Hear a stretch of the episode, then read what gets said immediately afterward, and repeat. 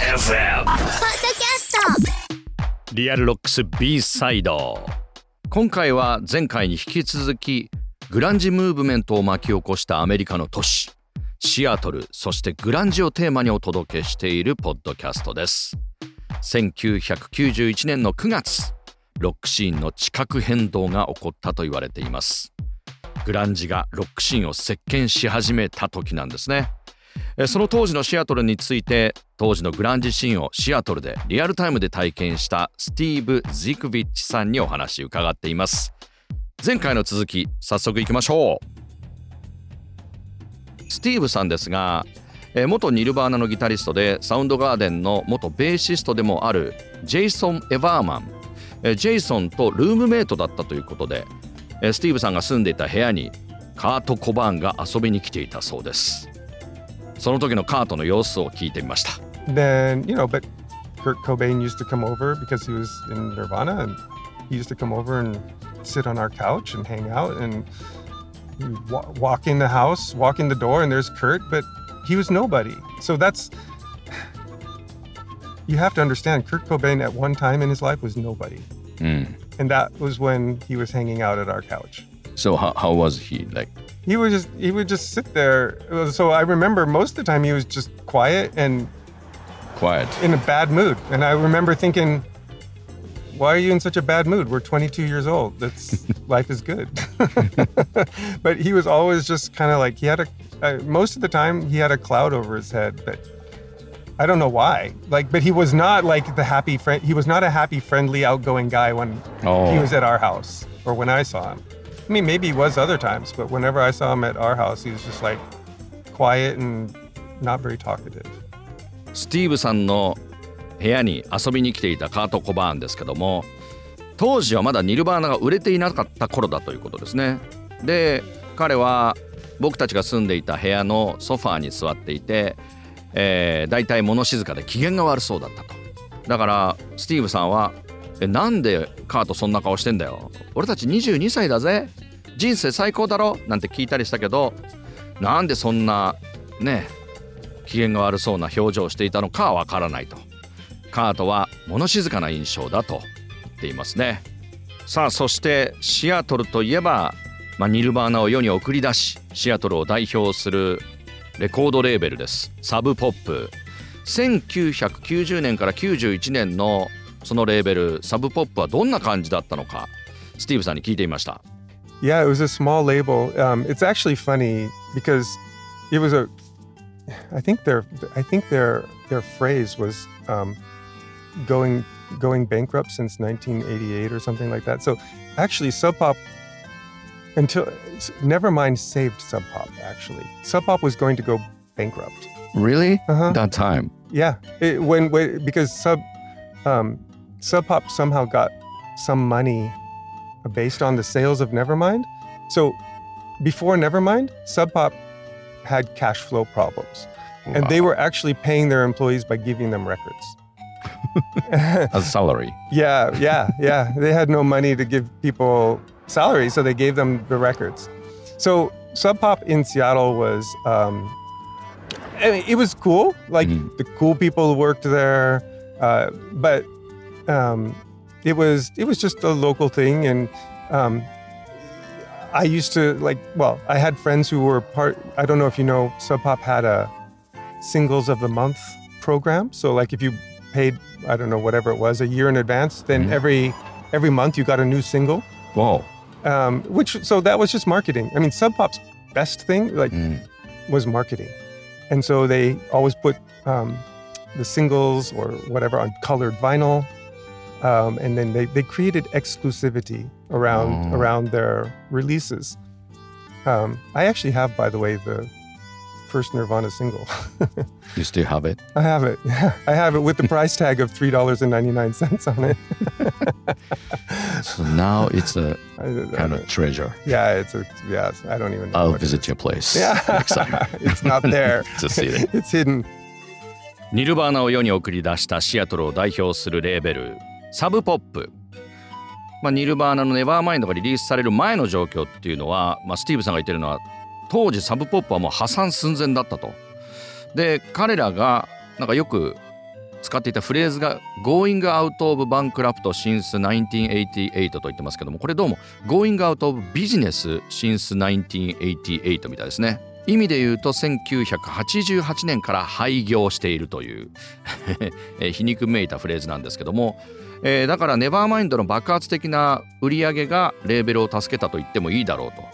その証拠に経営が苦しかったからサブポップは従業員に給料代わりにレコードを配っていたと。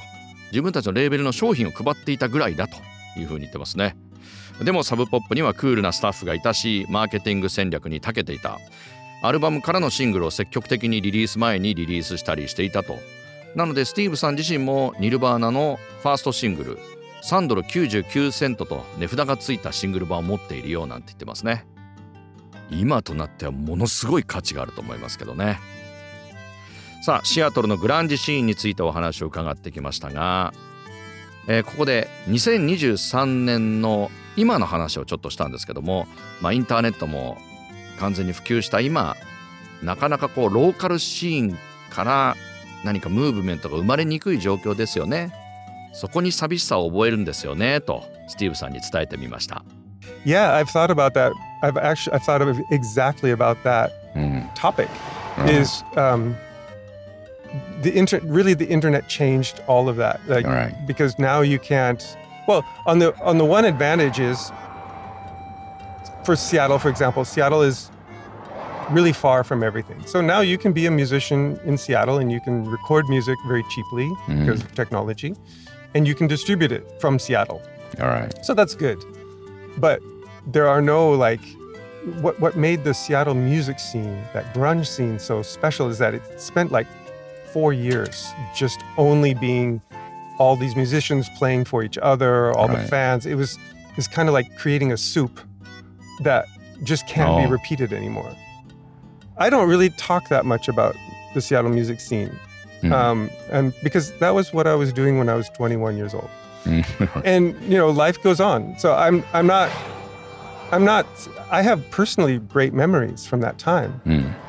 but i'm not living my life now 30 years later only remembering what i was doing seeing bands at clubs when i was 21 22 years old so when you say you know it's a shame that we can't that these things don't exist anymore that's true Right. but but life always moves on Mhm. and so it's impossible to go back and try to well, life is always moving on so um, yeah anyway it's a philosophical thing but it's i feel very very lucky that i was in seattle at that at being 21 22 years old because i knew those guys i could go drink beer all night and go to my office job the next day and and and all those bands were those bands were playing music I loved and they were playing every week.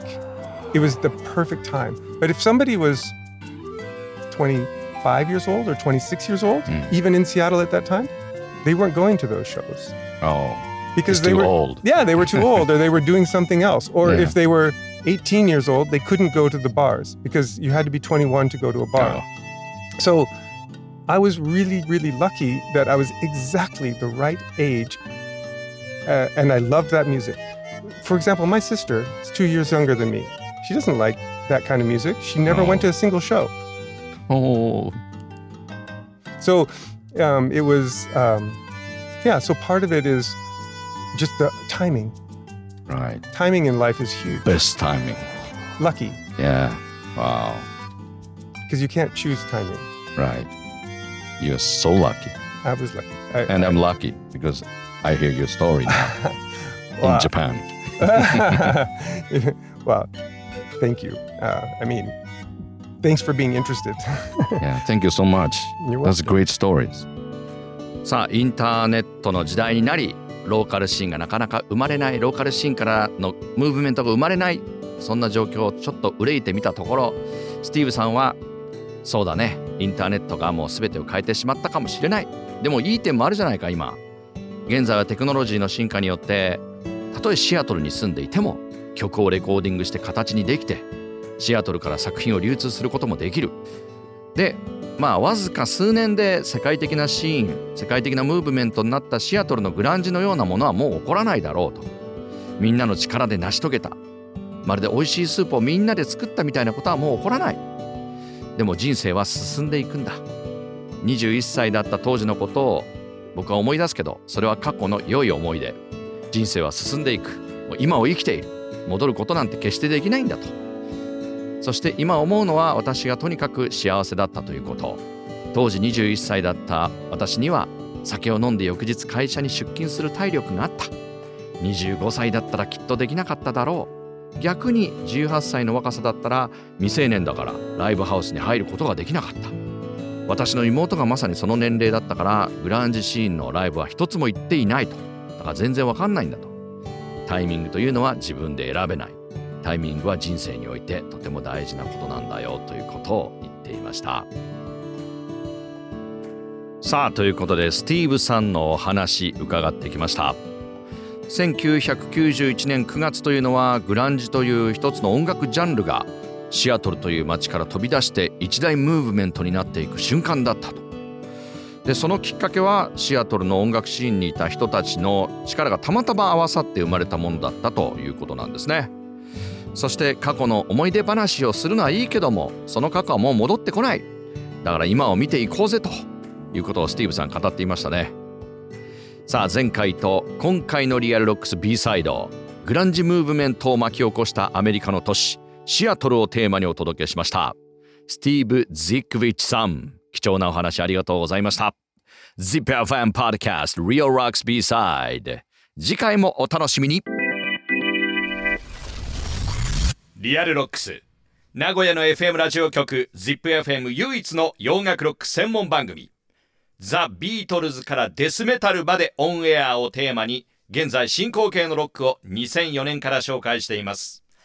毎週日曜深夜0時半から2時までの90分私澤田治がお届け。